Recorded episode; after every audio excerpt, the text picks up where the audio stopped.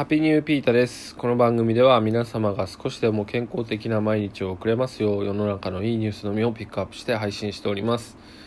えー、今日はね結構ニュース探してたんですけどビビッとくるものがなくてですね、まあ、雑談チックないいニュースを配信したいなと思っております。はい。えー、冷凍チャーシューってわかりますかね？冷凍チャーシューっていうかチャーシューですね。はい。まあ、自家製チャーシューなんですけど、えっ、ー、とね、1ヶ月ぐらい前ですかね、あのー、チャーシューを作ったんですね。で、まあ、なんで作ったかっていうと、あの、まあ、神奈川のね、この横須賀地域とかにはね、あの、エイブっていう、エイビーって読むのかな ?AVE っていう赤いスーパーがあって、そこめちゃくちゃ安いんですよ。であんま行かないんですけど、まあ、たまに行ってみたら、まあ、チャーシューにできそうなね、大きい肉があったから、よし、チャーシューをやろうと思ってね、買ったんですよ。でそれをねあのまあ醤油とかにんにくとか生姜とかねあと自分で作ったネギの頭ね入れたりして、まあ、チャーシューを煮ました。まあそれが美味しいは何のっていう感じでねまあ油がすごいんですけど何ていうのかなまあチャーシューって普通に買ったら高いじゃないですか。でラーメン屋行ってもチャーシュートッピングすると高い。であれをねやっぱ自分で作るとまあそんなに値段もかからずあのー、作れますし、まあ、あれはねとってもおすすめです。でまあ食い切れなかったのであの冷凍して置いといたんですね。あの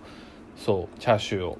でまあたまにちょこちょこラーメンに作っあの入れたりとか。で昨日ですねその冷凍を溶いてチャーハンを作ったんですよ。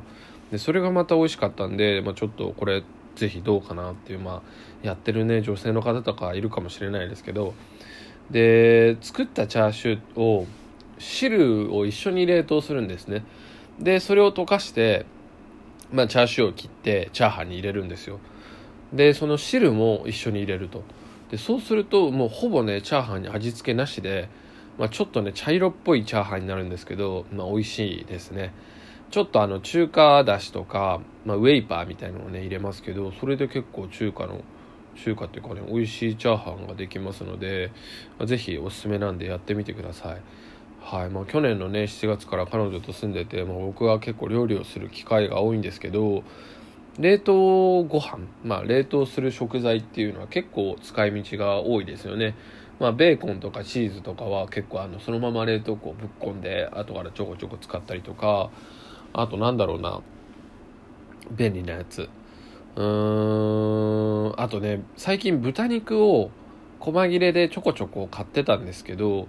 あのそれを冷凍にしたんですよ。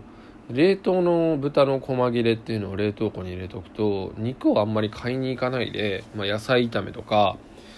えー、と焼きそばとか、まあ、スープとか結構簡単に作れるのであれはおすすめですね。はい。で、まあ、結構冷凍庫の場所を取るのであのそれは考えないといけないんですけど冷凍の肉っていうのをねおすすめですね。だからチャーシューもね冷凍の肉ってことで結構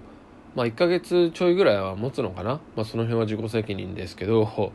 あの本当使えますね。でさらに味付けにも使えちゃうっていうのはね大きいですね。多分あのチャーシュー普通に野菜炒めとかもできると思います、まあ、結構そこは好みの味付けをしてあの毎回作り変えると変わってくるのかなと思いますね。まあでも結構チャーシュー作るのあの気合というか 覚悟がいるのであの何ていうの油がすごいからあの洗い物とか大変なんですね、まあ、そこの覚悟ができた上でまた作りたいなと思っています。なんかねあのおすすめの冷凍